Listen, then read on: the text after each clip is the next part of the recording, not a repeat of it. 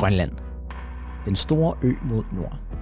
Kendt for indlandsisen, den barske natur og naturligvis som julemandens hjemland. Men ved danske unge nok om Grønland og hvordan livet som ung grønlænder egentlig ser ud? Det mener jeg ikke, og jeg vil derfor tage dig, kære lytter, i hånden med en tur til mit hjemland. Mit navn er Christian Ullorier Jeppesen, og jeg er født og opvokset i hovedstaden Nuuk i Grønland. Grønland kan, ja, for mange føles utroligt langt væk, ja, nærmest helt ved verdens ende. Men vi er dog tættere, end man skulle tro. For jeg synes ikke selv, at de danske unge ved nok om os grønlændere, ungdommen i Grønland og om vores kultur, så derfor har jeg besluttet mig for at fortælle lidt om det. Gennem fem programmer vil jeg snakke med nogle seje, stærke og kloge unge grønlændere, som alle vil fortælle om deres egen historie og om livet som ung grønlænder i en verden i konstant udvikling.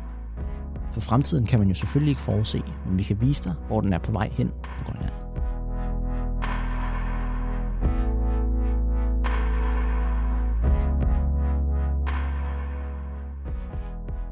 I dag snakker jeg med Alberte Parnuuna. Hun er femogtyve år gammel og er en grønlandsk filmskaber. Vi skal blandt andet snakke om, hvordan mulighederne er for en grønlandsk filmskaber. Fordi, hvad har man af muligheder i et land som Grønland? Vi snakker også om, hvordan det er at være dansktalende grønlænder. Og nærmere også, hvordan det er at være et lys grønlænder. For hun bliver tit mødt med sætningen, du ligner ikke en rigtig grønlænder. Men hvordan ser en rigtig grønlænder så ud? Det og meget mere vil vi diskutere og snakke om i de næste femogfyrre minutter. Vi glider direkte ind i bydelen Qinngorput, som er en af tre bydele i Nuuk. Rigtig god fornøjelse.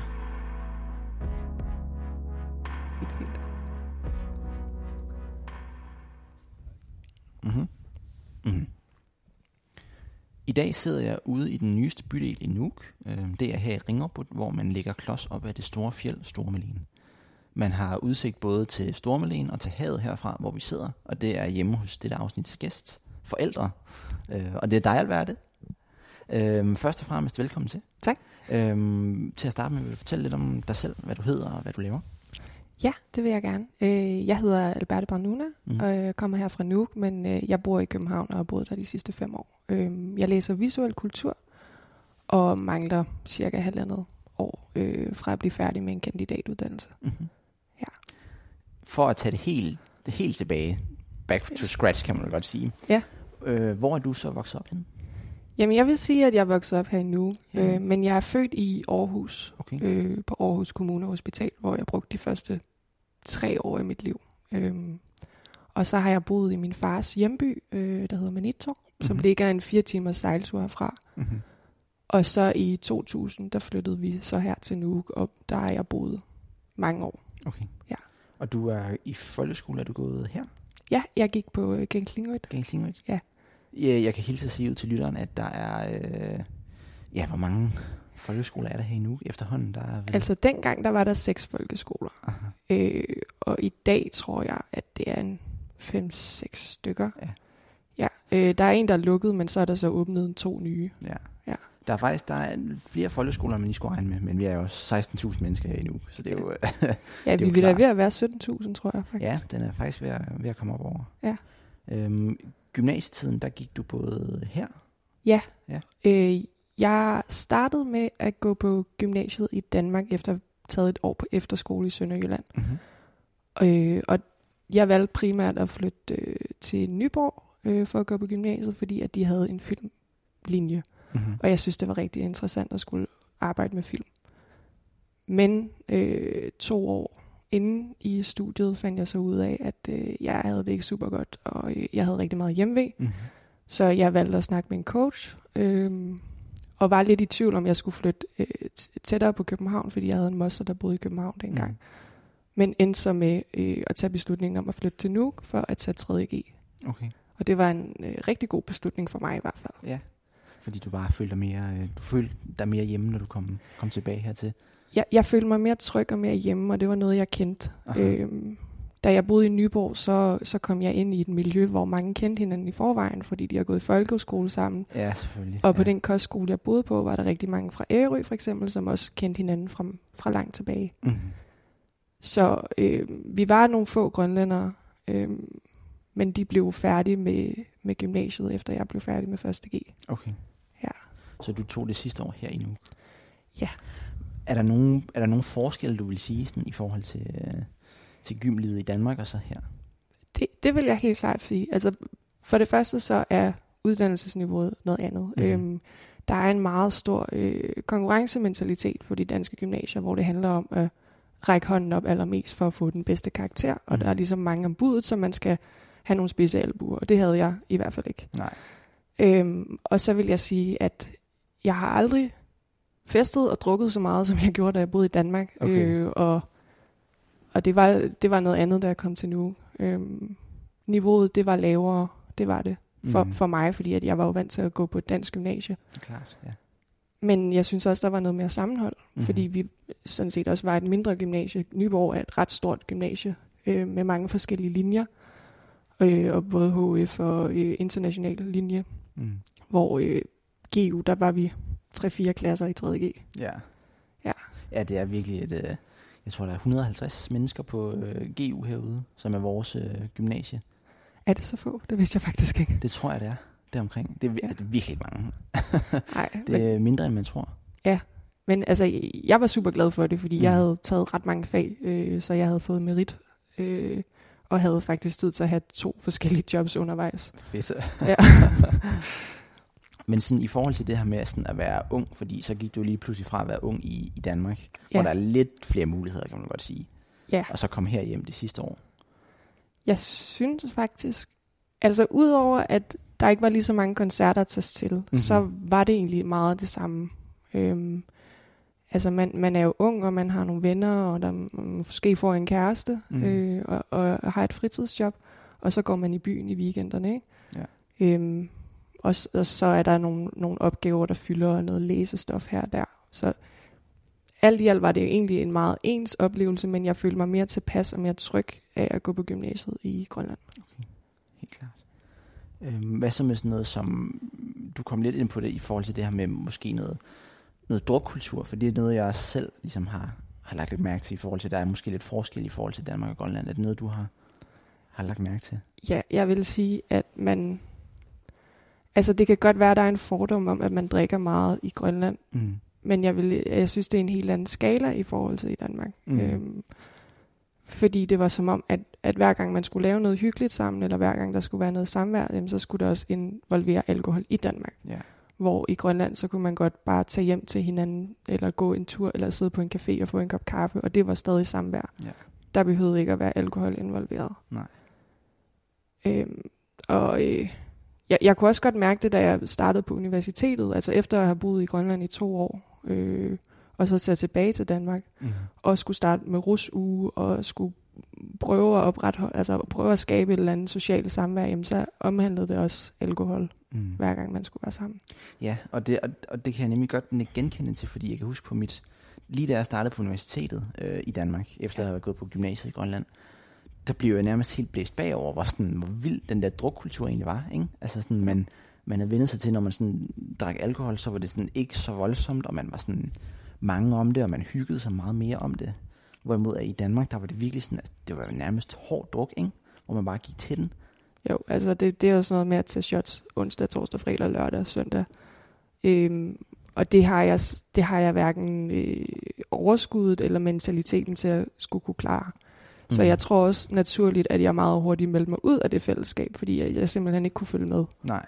Øhm, og så blev det mere og mere øh, et, et grønlandsk netværk og fællesskab, jeg søgte mm-hmm. øh, i København. Og, og det er også noget andet, altså det her med, at den, den der drukkultur ligesom har taget så meget til sig, ikke? Fordi man kan godt hurtigt blive nærmest føles lidt udenfor, hvis man ikke ligesom gider at drikke så forfærdeligt meget som, som, som sine danske kammerater. Det kan jeg i hvert fald huske, at jeg selv ligesom følte, at sådan, du ved, så bliver man lidt... Man føler sig ikke så meget med, i hvert fald, i forhold til... Nej, man bliver spurgt ret ofte, om man har lyst til at drikke, selvom man, man har... Altså, jeg havde en periode i mit liv, hvor øh, jeg tog et aktivt valg om, om, hvorvidt jeg havde lyst til at drikke alkohol. For det følte jeg aldrig, jeg havde gjort. Øh, og det var en måned forrige år, hvor jeg tænkte, nu, nu gider jeg ikke at drikke. Nu, altså, jeg tager til sociale arrangementer, men så drikker jeg danskvand eller en sodavand. Mm. Og det var... ret mange gange, at jeg skulle takke nej tak ja. til alkohol. Og jeg kunne godt rumme det, men jeg kunne godt mærke, at det kunne godt skabe en lidt akavet eller lidt ubehagelig stemning, at man gang på gang skulle sige nej ja. over for en anden. Ikke? At man, man ligesom sendte en afvisning afsted. Øhm, Og jeg har også øh, jeg har en, en, en grandfætter, som, som heller ikke drikker alkohol. Øh, han er så dansk, mm. hvor han også har skrevet om, at, at det var simpelthen mærkeligt for folk til at starte med, at, at man ikke havde lyst til at drikke. Og man, man kunne være i byen og have det sjovt uden at, uden at være fuld. Jamen det er nemlig det, fordi jeg havde nemlig også en, en periode, tror jeg, faktisk på et, et, et, et år nærmest, hvor jeg ikke øh, sagde til mig selv, nu ville jeg prøve at lade være med at drikke alkohol, fordi jeg skulle kunne have det sjovt uden at drikke mig super fuld. Ja. Og det var også hver gang, så var der sådan folk, der kom op til mig, hvis jeg sagde, nej, jeg skal ikke have noget at drikke, for jeg gider ikke at drikke alkohol. Så var de sådan, at, at, at okay, har du et problem, eller hvad, hvad sker der for dig? Og så sådan, nej, det, jeg har bare ikke lyst til at, at det, det er det, der skal gøre, jeg skal have det sjovt. Ja. Så det er lidt sjovt, den der, ja, den der modtagelse, der ligesom er, når man siger, nej tak. Ja, og jeg var også bange for nogle gange, at, at folk troede, jeg var gravid, fordi jeg ikke havde lyst til at drikke. Så der var også noget andet ved at være kvinde, og, og, og tak nej tak til alkohol. Ja, det tror jeg i hvert fald, de troede mig, det er øh, tak nej, tror jeg. øhm, Alberte, du, øh, som sagt, du har en uddannelse inden for film- og medievidenskab. Var det ikke sådan, det var? Jo, jeg har taget en bachelor i film- og medievidenskab, øh, og det var derfor, jeg flyttede til København. Ja. Og den passion for det, hvor, hvor, hvor, hvor kom den fra egentlig? Hvor startede det henne? Hvor tænkte du, nu skal jeg simpelthen lave det her? Altså jeg tror det er svært at sådan finde et præcist tidspunkt i mit liv, hvor det ligesom gav mening, at jeg skulle lave film. Mm-hmm. Øhm, fordi jeg har været meget i tvivl om, hvad det er, jeg gerne vil, øh, og hvor jeg gerne vil hen. Men jeg tror, øh, da jeg var lille, og jeg havde en Sony Ericsson telefon, som mm-hmm. kunne øh, pause, når man optog, og så kunne man starte den igen. Ja. Så kom der ligesom en, en interesse for at, øh, at lave film, og i forvejen har jeg altid indledt mig i bøger og historier, og synes, det har været enormt fantastisk at kunne se Harry Potter eller Ringenes Herre, ikke? Og det er et helt mm. andet univers. Og jeg havde faktisk, jeg havde nogle veninder engang, øh, hvor vi havde en lille pigegruppe, hvor jeg egentlig, altså vi snakkede om, vi gerne ville lave en film. Mm-hmm. Og mit mål dengang, det var at få min, øh, en film, altså have en filmpremiere i Gador, i ah, Kulturhuset. Yeah.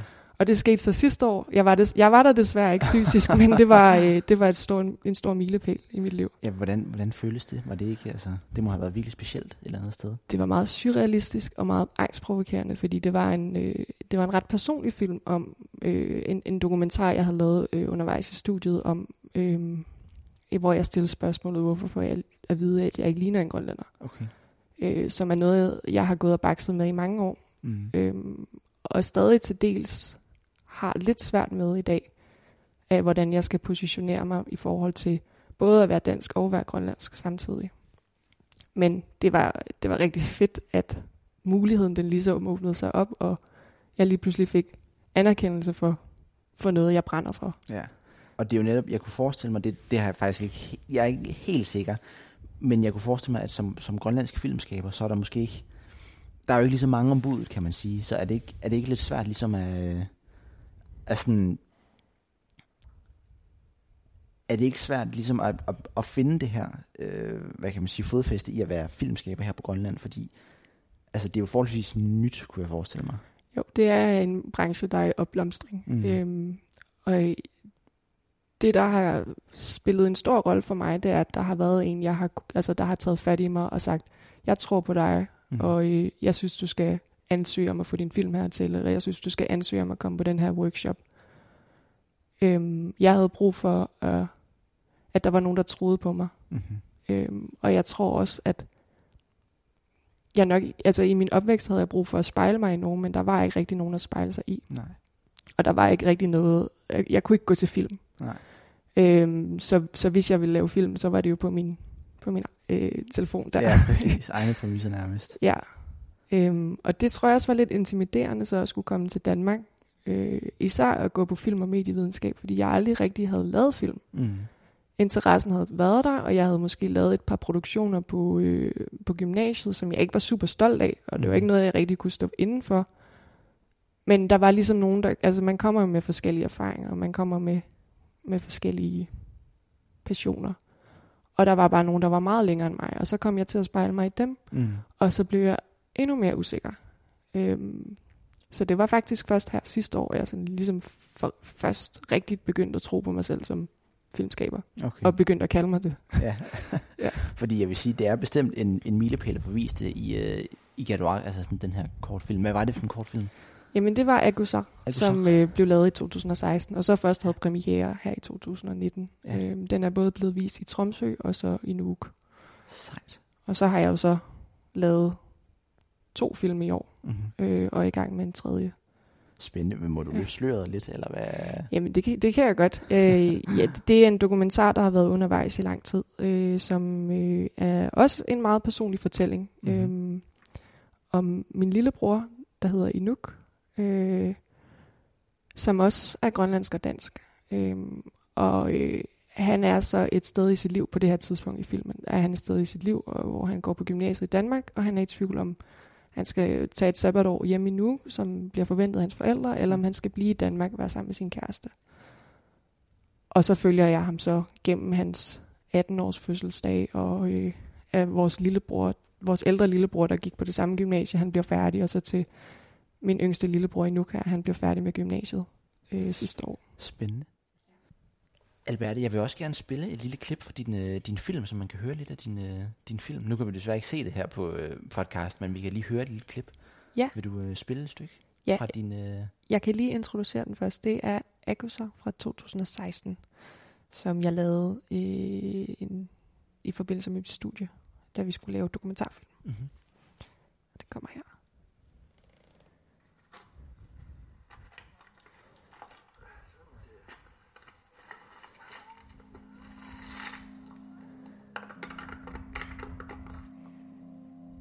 Uanga albertemik at rappunga. enogtyve uge rappunga. Galali uunga. Ananaga qalluna yuvo. Adadaga galali uvo.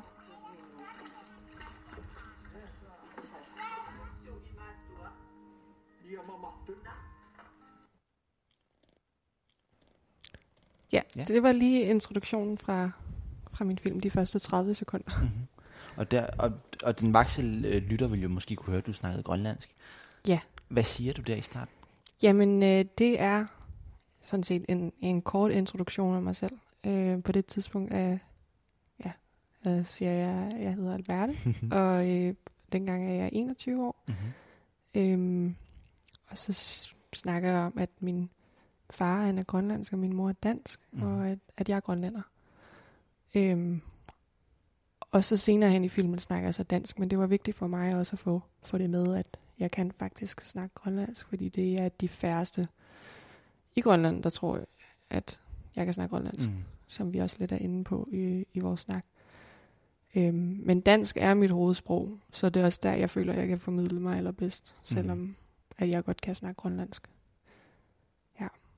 Øhm. Og her i starten af filmen, der er vi i Manito. Mm-hmm. Eller vi er lidt uden for Manito øh, i min farmors gamle hytte. Og det er en hytte, de har brugt i mange år. Det er, den ligger i sådan en lille, en lille dal, eller det er ikke en dal, det er en, hvad hedder det, når, den, når det er sådan en indmunding af, af vand. Og så, ja. ja. Den ligger i hvert fald lidt for sig selv. øh, og, og når man kommer op, så er der en lille terrasse, så går man ind i en gang, og ellers så er der bare et lokale. Mm-hmm. Så når de var der sammen, så... Så sov de alle sammen i samme rum. Øhm, og jeg var der også på et tidspunkt med min farmor, hvor jeg kan huske, at øh, vi havde været ude i en lille jolle, min far og min lillebror og mig, øh, og så hive garn op, hvor vi hive havkatte op, og det var enormt uhyggeligt, fordi de ligner jo orker. De har nogle voldsomme tænder, og jeg har fået at vide, at de kunne bide, altså bide en arm over. Øh, og så sidder man ellers der med sine knæ. Og, og de her kæmpe havkatte, som min far, han bruger en dolk til, eller ikke en dolk, han bruger lige sådan en... en kølle nærmest til lige at, at dræbe dem. Mm-hmm. Så smider han dem i den her plastikbeholder. Men så sidder de ellers bare og splitter, ikke? Og er lidt bange for, at det lige pludselig hiver fat i ens ens lemmer. Øhm, men så tog vi havkattene tilbage, og så kogte min, min farmor det øh, ude på en, øh, en grønlandsk ovn, skal vi kalde det, med, hvor man sætter nogle sten op, og så putter man noget lyng ind, noget tørret lyng, mm. sætter ild til det, og så bliver stenen jo varm, så man kan sætte en gryde ovenpå. Og så hælder man noget varmt vand ud over en sten, det var så spisestenen. Mm-hmm. Øh, og så ellers fisken ud, og så kan man sidde og spise fisk derfra. Og første gang min mor, hun var der, da hun var ung, så var hun kommet til at gå derpå. Oh. Og så råbte min farmor også bare, Lisbeth, ikke spise stenen. Den må man ikke gå på. Det var sådan mere det, end øh, hun måske havde slået sig lidt. Ja, nej, det var, det var sgu, øh, det var vigtigt, hun ikke gjorde det. Ja, men det var, det var et specielt sted. Det var det sgu. Øh, de har så solgt hytten efterfølgende. Mm. Der var ingen af os, der brugte den. Det er alligevel en, en fire timers sejltur fra Nuuk. Øh, så Og ingen af os havde båd på det tidspunkt. Nej. Så det var lidt op ad bakke. Ja. Ja. Spændende. Ja. Men for at vende tilbage til Aqqusaq, hvad helt til at starte med for de danske lyttere, fordi der er jo ikke så mange, der snakker grønlandsk, kunne jeg forestille mig, der, der lytter med her. Nej. Hvad betyder Aqqusaq? Aqqusaq betyder en blanding. Mm-hmm. Øh, og det er tit noget, man bruger om folk, der er både danske og grønlandske. Okay. Øh, Tit når jeg har skulle beskrive mig selv tidligere, så har jeg sagt, at jeg er halv grønlænder og jeg er halv dansk. Fordi jeg har haft svært ved at, øhm, hvad skal man kalde det, øhm, tillade mig retten til at kunne kalde mig grønlænder. Mm-hmm. Øh, og ikke bare halv grønlænder. Fordi jeg, jeg er et hundrede og seksogfirs centimeter høj. Mm-hmm. Jeg har øh, langt lyst hår, og jeg er bleg som bare i fanden. Så jeg er ikke lige det, man forestiller sig sådan rent typisk af, hvordan en grønlænder ser ud. Mm-hmm. Øh, og det har jeg både kunne mærke i Grønland, men jeg har også kunne mærke det i Danmark. Øhm, og der har jeg så tit mødt øh, den konstatering af, jamen du ligner jo ikke en grønlænder. Ja. Og, øh, og mange gange har jeg bare accepteret det sådan, nå ja, det, det ved jeg godt. Indtil at øh, jeg ligesom kom til et punkt af, hvorfor skal jeg høre det? Hvorfor, mm-hmm. hvorfor er det folk, de skal sige det til mig? Øh, altså venner såvel som fremmede mennesker, første gang jeg møder dem, og de ja. hører jeg fra Grønland. Så, så er det som om, jamen, der må jo være et eller andet andet i dig. Der må jo være et eller andet dansk, eller mm-hmm. hvad det nu skulle være. Fordi du kan da ikke være en rigtig grønlænder. ja. Og hvad er en rigtig grønlænder i dag? Det, det kan jeg ikke svare på, fordi Nej. vi er så blandet. Altså selv min far, som er født og opvokset i Grønland, og er det, altså, føler jeg jo er meget grønlandsk. Han har jo også danske aner i sig. Mm. Øhm, så jeg synes, det er vigtigt, at gennem Filmsrådet også kunne stille nogle, nogle spørgsmål, og behandle dem på en måde, som, som ikke er fordømmende, men ligesom sige, jamen, hvorfor er det, jeg bliver mødt med det her? Og i filmen konstaterer jeg også lidt, at det er dels på grund af ignorance, mm.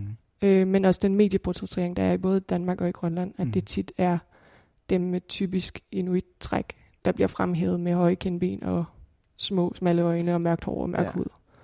Men vi er bare så mange andre, og vi er så forskellige udseendsmæssigt og personlighedsmæssigt.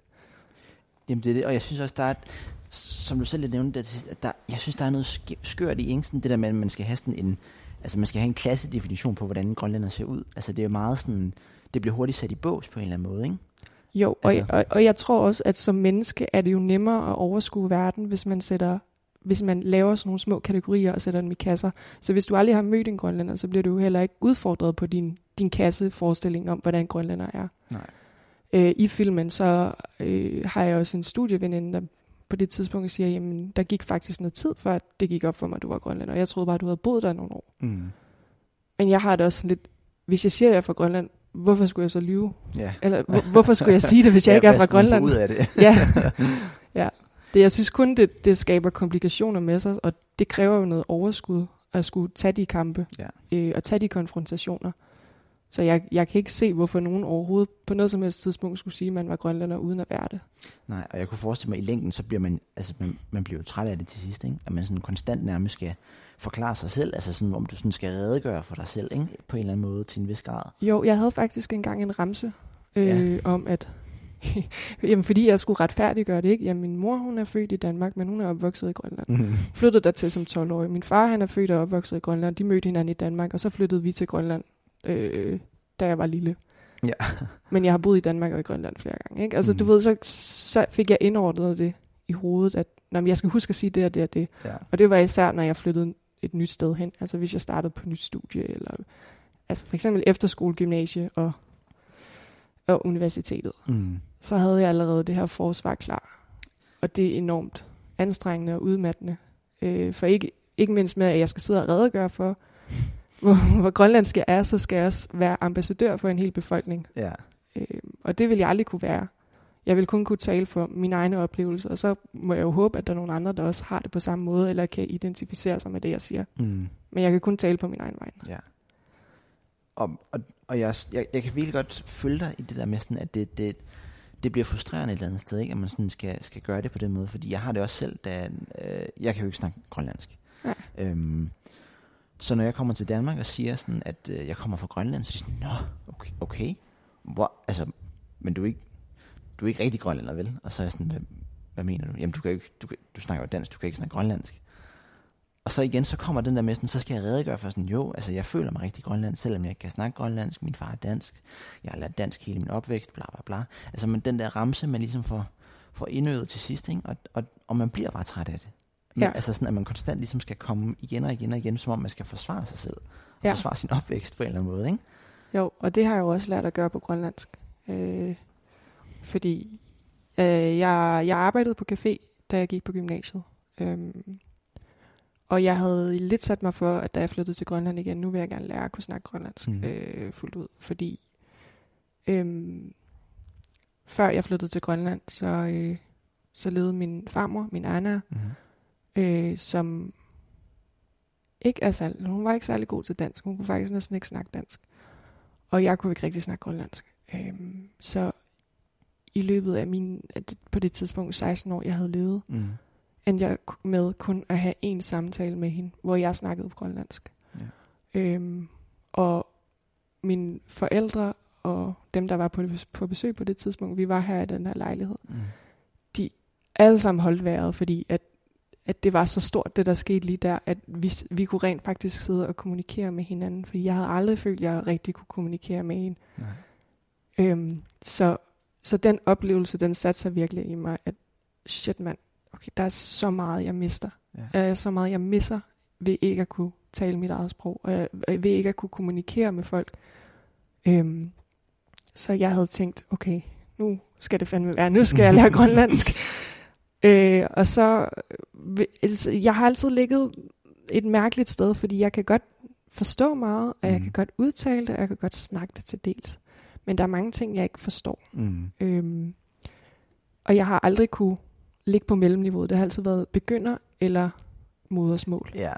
Og jeg har været på begge dele. Yeah. Og ingen af dem fungerede optimalt for mig. Nej. Så jeg troede, at da jeg startede på, på G U, altså gymnasiet her i Nuuk, at, at jeg kunne starte på mellemniveauet. Mm-hmm. Øh, men det viste sig, at det kunne jeg ikke. Og jeg var blevet, faktisk blevet sat på modersmålholdet, og jeg blev helt angst, fordi så skulle jeg sidde og skrive stil på tre fire sider på grønlandsk, og jeg, jeg kunne slet ikke nok til det. Nej. Så jeg startede på fremmedsprog, noget der hedder G S K. Ja. Og vi havde seks forskellige lærere i løbet af et år. Oh. Og en måned, hvor der ikke var nogen lærer. Hold. Så det har jo været rimelig meget op ad bakke. Men den café, hvor jeg arbejdede i, der kunne jeg jo starte i det små. Mm. Jeg kunne... Øh, Jeg kunne spørge, om man ville have kvitteringen med. Mm. Jeg kunne spørge, øh, om man skulle have noget mere, eller om man spiste her, eller om man skulle have det med ud. Mm. Du ved. Langsomt begyndte jeg at snakke mere og mere grønlandsk, og følte mig mere og mere sikker i bare at kunne sige det. Men jeg blev ofte mødt med, nå, jeg troede, du var dansker. Yeah. Hej, er du grønlander? Og sådan, ja, jeg kommer fra Nuuk. Yeah. Og så svare på grønlandsk, ikke? Og, yeah. Jeg er grønlander. Yeah. Øhm, og det forsvar kan jeg mærke, jeg stadig har i mig. Mm. Fordi altså, kvæg mit udseende, så bliver jeg jo tit mødt med dansk. Øhm, selvom personen før og efter bliver adresseret på grønlandsk, så er det lige mig, der skal snakkes ja. dansk til. Øh, og så svarer jeg på grønlandsk. Mm. Øhm, og jeg bliver rigtig glad, når det så bliver, at den ligesom bliver taget op, og sådan, okay, så svarer jeg tilbage på grønlandsk. Ja. Men det er også rigtig tit, at mm, så kører den bare på dansk. Altså, er der nogen, der sådan står fast i at snakke dansk til dig? Ja, ja. ja. Er det, er, det, er det frustrerende, er det ikke det? Jo, det fordi det så føler jeg, at jeg bliver behandlet som fremmed. Ja. Jeg bliver behandlet, altså jeg, jo, nogle gange har jeg rigtig svært ved at bare skulle tage billeder rundt mm. omkring i byen, fordi jeg tænker, at folk de tror, jeg er en turist. Mm. Nå, jeg ikke er det. Ja. Jeg, jeg kommer jo herfra. Men jeg har jo heller ikke boet her i fem år, så jeg er jo heller ikke det mest kendte ansigt i byen. Nej. Så, så det er sådan et indre dilemma altid at skulle komme hjem. Det er det. Jamen det er også, og, og, og det er noget lidt specielt ved det, fordi man ligesom... Man har jo lidt to ben, man har ben i to lejre, ikke? Altså sådan det her med, både i Danmark, hvor man ligesom skal retfærdiggøre, at man er grønlander, og så kommer man til, til Grønland, hvor man sådan nærmest bliver, altså det bliver nærmest Rasmus modsat, ikke? Hvor man sådan skal, man skal sige, nej, jeg er altså ikke, jeg er ikke dansker, jeg er grønlænder. Altså sådan, man skal ja, jeg er en del af jer. Ja. vi, er, vi er et os. Ikke os og dem. øhm. oh, ja, altså...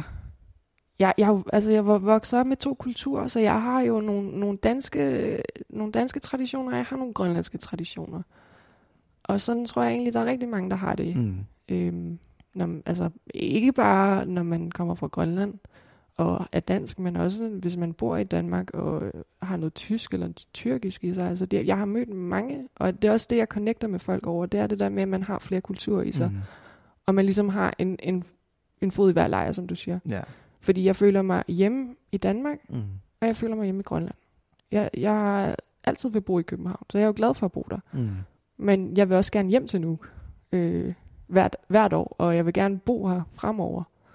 Præcis, og, og, og jeg føler også, det, det, det har jeg selv valgt at se, som en, og fordi jeg har det selv på fuldstændig samme måde, at man sådan føler, man har ja, to tilholdssteder på en eller anden måde. Ikke? Jo. Og, og jeg føler, det nærmest er en gave et eller andet sted, fordi man sådan... man føler sig så hjemme, sådan, både her i Nuuk, men også når man kommer til København og tænker sådan, ah, nu er jeg hjemmeagtigt, ikke? Jo. Den der fornemmelse, det, det, det kan sgu et eller andet skønt over sig. Øhm, og det, ja. Jamen, lige så meget som en gave, der er lige så meget som en forbandelse af det. Ja, også, ikke? Fordi man er altid splittet på en eller anden måde. Fuldstændig. Hvis man ikke savner det ene sted, så savner man det andet sted. Det er jo det. Ja. Øhm, I forhold til sådan det her med at vokse op, fordi jeg har selv haft nogle, nogle kampe, når jeg ligesom er blevet mødt, både i Danmark og i Grønland, med sådan...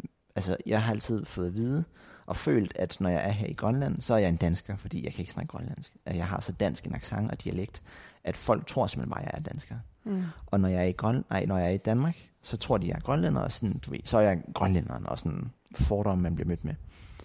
Og, og det har altid været svært for min, for min identitet i løbet af, af min opvækst, fordi jeg har sådan, hvad, hvad er jeg så? Altså, sådan, den ene gruppe siger, at jeg er, er det her, og den anden siger, at jeg er det her, så hvad... Hvad er jeg så egentlig? Ja. Hvad, har det gjort noget ved din identitetsfølelse? Altså har der været noget, hvor du har tænkt, kom nærmest blevet splittet et eller andet sted? Fordi jeg, jeg føler selv, det har været utrolig svært. Jamen helt klart. Øh, det har været en, en kamp, en, en indre kamp i mange år. Mm. Øhm, men jeg tror også, man er nødt til at være lidt, og jeg ved godt, det er svært, men man er nødt til at være lidt mere ligeglad med, hvad andre tænker. Mm. Fordi det handler jo om, hvad du føler indeni. Og så kan... det kan godt være, at øh, der står en eller anden nede i brusen og tænker, han er da godt nok dansk, ham der. Øh, eller der er en på studiet, der tænker, han er da godt nok grønlandsk, ham der. Mm. Men jeg tror, man er nødt til at tænke, jamen, det, det kan jeg simpelthen ikke tage mig af, nej. Det du tænker, for du kender mig ikke øh, på samme måde, som jeg kender mig selv. Og du, du ved ikke de kampe og de indre konflikter, man selv går igennem. Mm. Øhm, så jeg prøver... jeg prøver ikke at tage mig af det. Mm-hmm. Men jeg vil sige, det er svært. Ja, det er svært. Og, og nogle dage er det nemmere end andre. Og, øh, og jeg synes altid, det er svært, når, lige når jeg kommer tilbage til nu. Helt klart. Øhm, og jeg synes, det er svært, når man står på studiet og bliver mødt med fordomme. Mm. Og så skulle være den større person. Og ikke begynde at skælde ud over det, men bare ligesom, okay, så ved jeg, hvor jeg har dig. Mm. Og så ved jeg, hvor du står. Præcis. Ja. Ja. Og, og altså... ja, hvad, hvad kan man sige? Det her nemlig også, med, når man bliver mødt med de her fordomme et eller andet sted, ikke? Helt til at starte med, hvad for nogle fordomme bliver du mødt med? Det er noget, jeg faktisk har det lidt svært med at snakke om, fordi det er noget, øh, jeg synes, man altid skal snakke om, mm-hmm. når man skal snakke om det med at være fra Grønland. Øh, ja. jeg, jeg er blevet kontaktet af medier flere gange, og jeg er blevet kontaktet af studerende, øh, og har... mange gange bare tænkt, okay fedt, nu snakker vi om Grønland, men så har snakken tit gået på fordomme og stereotyper. Ja, den klassiske. Og jeg synes bare, der er så meget mere at snakke om, ærligt. Øhm, det, det jeg vil sige om fordomme, det er, at man husker det. Mm. Og, øh, og jeg er utrolig glad og taknemmelig over, at der er et netværk i København, hvor, altså grønlandske unge, hvor vi kan snakke om det sammen. Mm. Og man ligesom kan få det ud og sådan, okay, det er ikke kun dig, der har oplevet det her. Jeg har også haft en oplevelse, ikke? Og så kan man ligesom skabe et lille rum for, åh, oh, det er da også frustrerende. Mm. Og så få noget, noget ny energi derigennem, at okay, nu har vi været sammen, nu har vi måske spist matdag og spillet Olsen og hygget en hel aften. Og så har der lige været plads til at snakke om de her ubehagelige oplevelser, som mm. man kommer til at opleve og kommer igennem. Og så er man klar til igen næste dag, og igen at være ambassadør for Grønland, og mm. igen at skulle tage imod alt. Øh, alt det dårlige. Ja. Øhm, og det, det skal jo heller ikke være nogen hemmelighed, at vi to kender lidt hinanden også fra, øh, fra netop det, du snakker om. Ja. Avalak. Ja. Du er forkvinde for Avalak. Jeg er forkvinde for Avalak København. København. Så det er en, øh, der er fire afdelinger i Danmark, øh, for, øh, og det er den grønlandske studenterforening i Danmark. Ikke? Mm-hmm. Øh, der er en i København, der er en i Odense, så er der en i Aarhus og en i Aalborg. Og så mm. er der så en hovedbestyrelse overordnet. Mm. Og hovedbestyrelsen er stemmen udadtil. Mm. Altså den, de studerende stemmer udadtil. Hvis der har været nogle udtalelser, eller hvis der har været noget, en politisk øh, beslutning, mm. så er det hovedbestyrelsen, der tager sig af det. Ja. Og lokalforeningen er lidt mere et socialt mødested for de grønlandske unge. Vi holder til i det grønlandske hus inde på Løvstrædet. Mm. Og øhm, da jeg blev forkvinde, så tænkte jeg, pissefedt, vi har et socialt mødested, og vi skal endelig bare lave nogle aktiviteter. Men jeg synes også, det kunne være rigtig fedt, at hvis vi skabte rum for, at man kan udvikle sig karrieremæssigt, mens man er i Danmark. Fordi mm-hmm. jeg har været, øh, da jeg blev færdig med min bachelor, så var jeg jobsøgende. Mm. Og det var jeg i lang tid. øhm, fordi jeg troede blåret på, at en bachelor, bachelor var nok til at få et job. Og det fandt jeg så ud af, det var det så ikke helt. Mm. Men så fandt jeg også ud af, okay, det er rimelig godt at kunne udvikle sine kompetencer.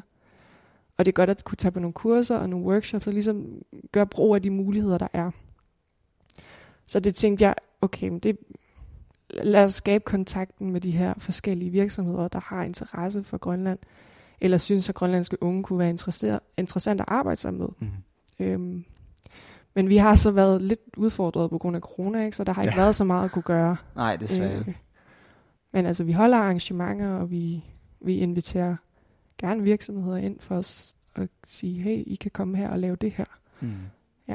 Og, det, og det er måske lidt i, i samme boldgade, men hvorfor er det så vigtigt for dig at være, være, være en del af det her? Øhm, jeg tror, det, og, det er ikke noget dårligt om Avalak, men jeg tror bare, at de første år, hvor jeg boede i København, så vidste jeg ikke rigtig, hvad jeg skulle bruge det til. Nej.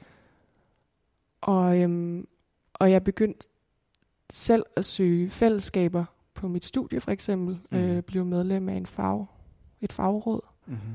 og lavede arrangement der, og blev var med til at lave et awardshow, og øh, begyndte at samle venner mere og mere. Altså, i, altså, jeg fik mere plads i min lejlighed, så jeg kunne invitere flere hjem. Mm-hmm. Og der tænkte jeg, okay, det kan jeg jo egentlig godt gøre i en, en anden rammesætning. Jeg synes, det giver mig rigtig meget, og jeg ved, at det vil også, eller jeg håber og ved, at jeg tror på, at det ville kunne give nogle andre noget også. Mm. Øhm, så derfor var det vigtigt for mig at være med i Avalak. Ja, det er nem- og, og jeg har det nemlig på samme måde, fordi da jeg også kom til, til Danmark, man, man vidste ikke helt hverken, hvad det var, eller sådan, hvad man så lavede, eller hvad det så egentlig gik ud på, og man følte sig nærmest lidt en lille smule alene, ikke? Når man sådan kom til, kom, kom til Danmark og var sådan lidt, er, er der noget fællesskab for, for folk ligesom, ligesom mig-agtigt, kan man sige, ikke? Jo.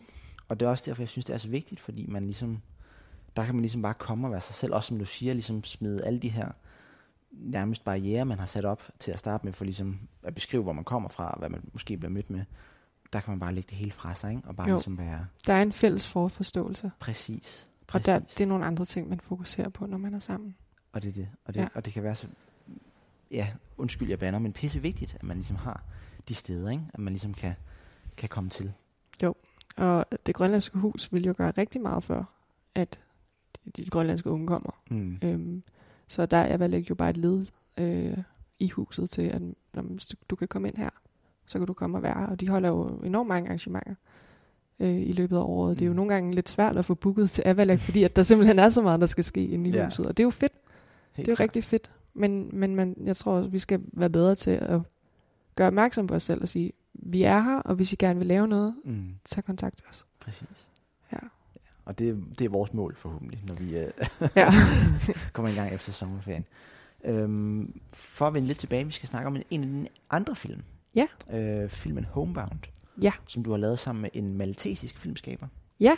Kan du fortælle lidt om den, og hvad, hvordan den er blevet til, til at starte med, og hvad den, øh, hvad den handler om? Det vil jeg gerne. Jamen, øh, jeg... Øh, Jeg startede sidste år med at begynde at søge ind på workshops. Mm-hmm. Øhm, fordi jeg har ikke nogen filmteknisk baggrund. Jeg har en teoretisk baggrund, men jeg mangler noget teknik, og jeg mangler noget erfaring, og jeg mangler noget netværk. Så øhm, sidste år kunne jeg have søgt ind på noget, der hedder N U F, som er en, øh, en festival og en workshop i Tromsø for unge filmskabere. Men på det tidspunkt skulle jeg øh, være faster, og min lillebror blev færdig på gymnasiet, så det var ligesom det, der fulgte. Mm. Men så bød muligheden sig på, at jeg kunne søge ind i år. Og det gjorde jeg så, og jeg skulle have været i Tromsø, men af gode årsager, så skulle vi alle sammen blive hjemme, øh, og kunne ikke rejse nogen steder her i juni måned. Så øh, jeg skulle lave en film med, det var meningen med tre andre på seks dage. Mm-hmm. Og, øh, med præmissen af, vi kom ikke til at være samme sted. Mm-hmm. Og, øh, og det endte så med, at der var to, der udeblev, så det var mig og en, der hedder Clive, der bor i Malta, mm-hmm. som endte med at skulle lave film sammen. Og vi havde en, en mentor, der sad i Norge, og så sad vi hver vores sted og kunne snakke sammen over Discord i seks dage øh, og filme hver vores sted. Og vi fandt så rimelig hurtigt ud af, at vi ville lave den her brevform ud fra uh, inspiration fra vores mentors film. Uh, hun havde lavet med en, en mand fra Sydkorea, mm-hmm. og så havde de forskellige tematikker, de snakkede om uh, i, i løbet af filmen. En meget stærk film. Men vi tænkte, okay, hvad, hvad har vi fælles om? Der er jo et eller andet, vi er fælles om i den her situation, vi står i, med at vi ikke kan rejse ud.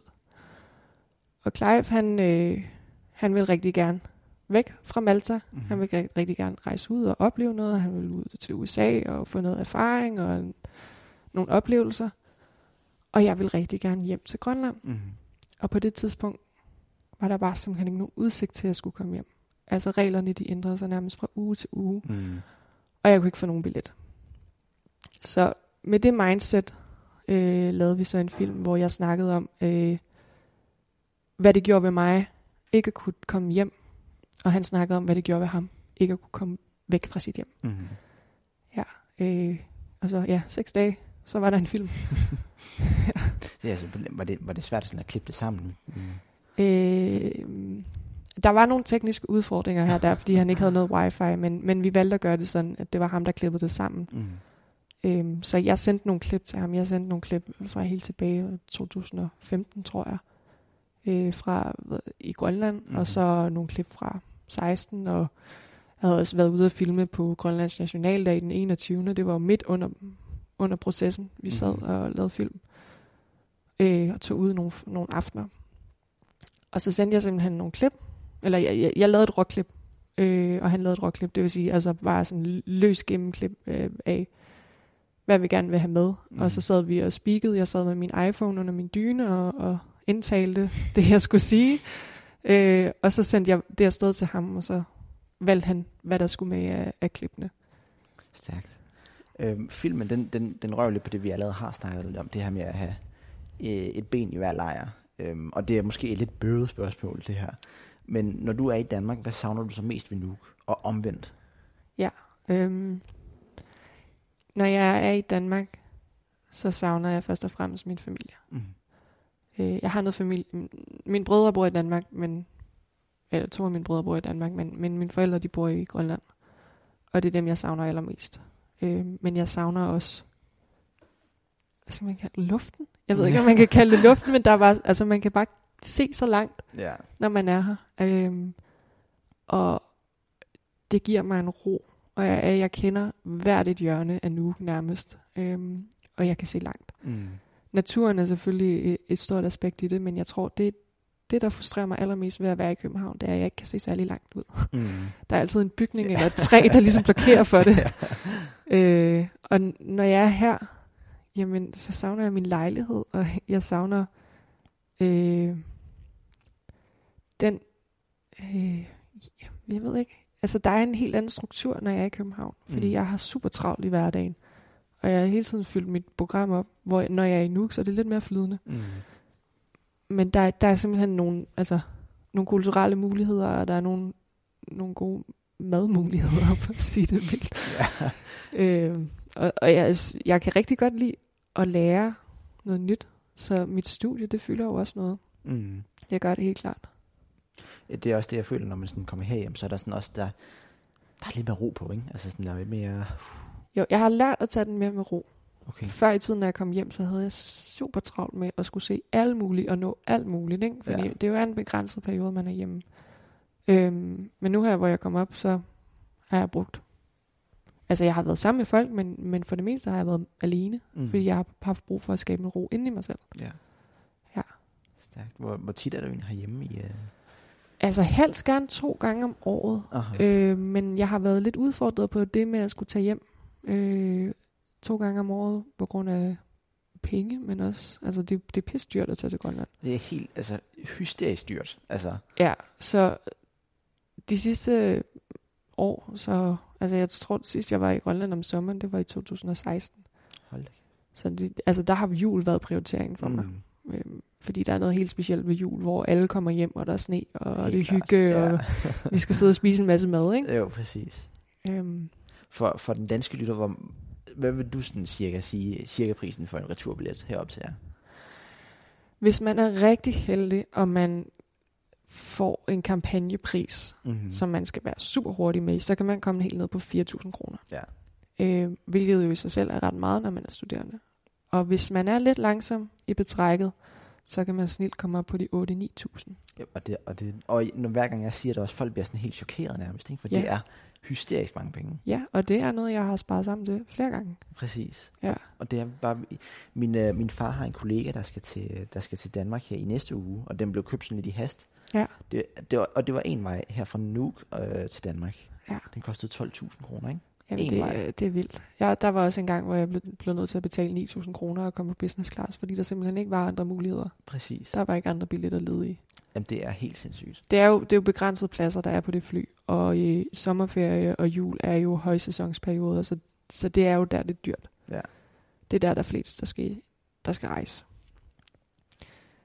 Ja. Ja, det må man godt nok sige. Øhm, hvornår tager du egentlig tilbage til København? Jeg tager tilbage den tyvende august, den tyvende så jeg har en måned den her sommer. Dejligt. Ja. Den her sommer, der skal du også lave en, en workshop, som du, du påbegynder. Ja, det var faktisk grunden til, at jeg skulle op til at starte med. Ja. Hvis jeg ikke kunne komme ind i landet øh, på grund af ferie, så var det i hvert fald på grund af arbejde. øhm, der er et lokalt filmværksted, der åbnede op her i to tusind og sytten, der hedder Film-Liot-Drafé. Mm. Øh, altså film, der hvor man laver film. ja, øhm, og fordi jeg har arbejdet som underviser på Frederiksberg Filmværksted et år, øh, så kom snakken om, jamen skulle jeg ikke også herop og lære nogle unge i Grønland at lave film. Så øh, det bliver fem dage i, her i august med en aldersgruppering fra ni til fjorten. Mm. Og der har været rigtig god interesse, og vi har nødt til, været nødt til at afvise nogen, fordi altså, det er begrænset, hvor meget jeg kan holde styr på børn, ikke? Ja, helt sikkert. Så, så her til at starte med, så, så har vi så seksten elever. Den interesse, der har været, hvor, altså, hvor meget betyder det? Det må da være fedt et eller andet sted, at der er så meget interesse her. Jamen, det giver mig jo drive til at blive ved. Ja, øhm, det kunne jeg godt forestille mig. Og det var jo også det, jeg manglede som barn, så mm. det vil jeg jo gerne give videre. Jeg vil jo gerne skabe noget interesse for at lave film. Mm. Altså, og ikke fordi man nødvendigvis skal skulle spejle sig i mig, men altså, så kan man spejle sig, hinanden, spejle sig i hinanden, fordi man har været sammen om at lave film. Ikke? Mm. Det er jo en, det, det er en svær proces, øh, men det er også en enormt givende proces, det der med at skulle starte fra en idé til en udførsel. Ikke? Mm. Øhm, og det er så der, jeg skal hjælpe dem med at sige, okay, sådan her øh, plejer man at lave film, sådan kan man lave film. Nu skal I gå ud og finde jer en idé, og så skal vi gå ud og filme det sammen, og så redigerer vi det, og så har vi en premiere sammen. Så det bliver ligesom et, et lille rammeforløb. Fedt. Ja. Så det bliver altså fordi, der, så det er lidt med det der med, at du ligesom ikke selv har haft det der forbillede så op til, eller den her mulighed for det, ikke? Ja. At du så kan give den til andre unge. Ja, det betyder rigtig meget for mig at kunne give videre, eller give tilbage på en eller anden måde til samfundet. Ja. Øh, og det er også den, den største grund til, at jeg gerne vil tilbage. Det er, at jeg vil gerne udvikle det kulturlivet. Jeg vil gerne være med til at få det til at blomstre og få mm. flere og flere til at have en eller anden måde at kunne udtrykke sig på. Fordi det er jo et udtryksmiddel ja. At kunne lave film. Ja. Jamen, det er jo netop det. Øhm, og det tror jeg faktisk høres lidt videre til det aller, aller sidste, øh, som jeg faktisk bare lige vil spørge dig om ganske hurtigt. Øh, til sidst vil jeg selvfølgelig takke dig for, at du ville være med her. Jamen selv tak, det har været en, med. Det har været en fornøjelse. Jeg er virkelig glad for, at du ville være med. Øh, og som en afslutning på det her program, du er jo en af de unge grønlændere, som jeg snakker med, og som jeg selv finder inspirerende, og som er med til at forme fremtidens Grønland. Jeg ved godt, det er nogle store ord, der bliver sat på dine skuldre, men jeg synes, det er meget inspirerende, den måde, du bruger din kunst på. Så tak. Derfor har jeg lyst til at spørge dig, hvor ser du Grønland om femten år? Jamen forhåbentlig har vi jo de der lufthavne færdige om femten år. Inden for femten år. Ja, det må vi jo håbe. øhm, men jeg ser et, øh, et større kulturliv. Mm-hmm. Der er allerede ildsjæle i gang med at udvikle øh, på kulturlivet og investere i unge. Øhm, jeg tror, der er, der er et fyrværkeri i gang udenfor. Ja, og det, de skulle begynde lige, da vi skulle til at slutte. Det, ja, øh. jamen, det var perfekt. Ja, men, øhm, men, men jeg ser øh, øh, mange, der investerer i, i at skulle fremme kulturlivet, både for unge, men også for voksne, øh, med, med flere og flere festivaler for eksempel. Ikke? Mm-hmm. Øh, der er Nuuk Nordisk Kulturfestival, hvor man inviterer alle mulige fra, fra Norden til at kunne bidrage øh, på hver deres måde. Øh, og så er der øh, kommet inter- uh, Nuuk International Filmfestival, hvor de har fået to tusind, men jeg tror over to tusind forskellige film øh, fra alle mulige steder i verden. Altså der er blevet, der er blevet sendt ind. Okay. Øhm, og altså vi skal da bare have mere af det. Vi skal have flere muligheder. Altså jeg synes, nu har vi jo ikke noget diskotek længere. Men nej. Så kunne det da være fedt at, at holde en aften, hvor man ligesom siger, okay, så har vi det her varehus, hvis det kan lade sig gøre, ikke? Og så har vi en D J inden og noget lys, og så, ja. Du ved, så har vi en aften der, eller så, så laver vi øh, en filmvisning et eller andet lidt utraditionelt sted. Mm. Eller sådan, du ved, der er mega mange muligheder her i landet, det er der. Og der er også nogen, der, der griber fat i det, og jeg er super glad for, at at der er nogen, der har lyst til det, og jeg har bare lyst til at bidrage med mit. Øh, og det er også derfor, jeg, jeg, jeg tager den uddannelse, jeg gør, mm. øh, af visuel kultur. Det er jo, altså, et, et af, jeg har filminteressen, men jeg er også meget interesseret i kulturlivet, så jeg ligesom prøver at skabe en bro mellem de to genrer. Fedt. Stærkt. Yes. Jamen, øh, Alberte, jeg vil sige uh, tusind tak. Man kan følge Alberte på Instagram, hvis man har lyst til det. Ja. Øh, hvad hedder det på, på, på Instagram? Ja. Jamen, det er jo lidt svært at Øh, jeg tror, jeg staver ud fra det, jeg siger, men jeg hedder Alberte punktum Parnuuna, og Parnuuna staves P A R N U U N A. Stærkt. Og så har du også en, en hjemmeside, man kan følge, så man kan se de forskellige ting, du har lavet.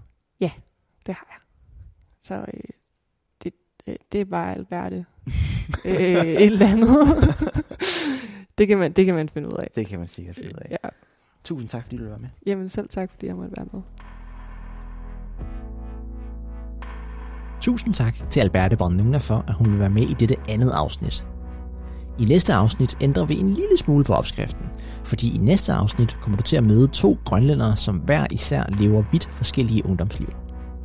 Min første gæst hedder Mik Christensen og bor i Oklahoma, en amerikansk stat med næsten fire millioner indbyggere, ja, eller næsten hundrede gange så mange mennesker, som der bor i hele Grønland. I Oklahoma læser Mik til Industrial Engineer og har gjort det i de sidste tre år. Min anden gæst hedder Ole Hjort. Han er uddannet A F I S-operatør og bor i Narsarsuaq, der har hundrede indbyggere. Nu tænker du sikkert en masse ting. Industrial Engineer, A F I S, og hvad er Narsarsuaq? Hvor, hvor fanden ligger det henne? Men det skal du nok få svar på, når jeg snakker med de to unge grønlændere, der lever to vidt forskellige ungdomsliv i to vidt forskellige byer. Alt det og meget mere kommer du til at høre mere om, når næste afsnit rammer dine øregange. Mit navn er Christian Ullorier Jeppesen, og jeg har produceret programmet i samarbejde med Iluna Heilmann. En særlig tak skal også gå til musikduoen I V A, der består af Josef Dachrik og Gustav Lønge Petrusen, for at vi måtte bruge deres musik i dette program. Det her var De Unge ved Verdens Ende.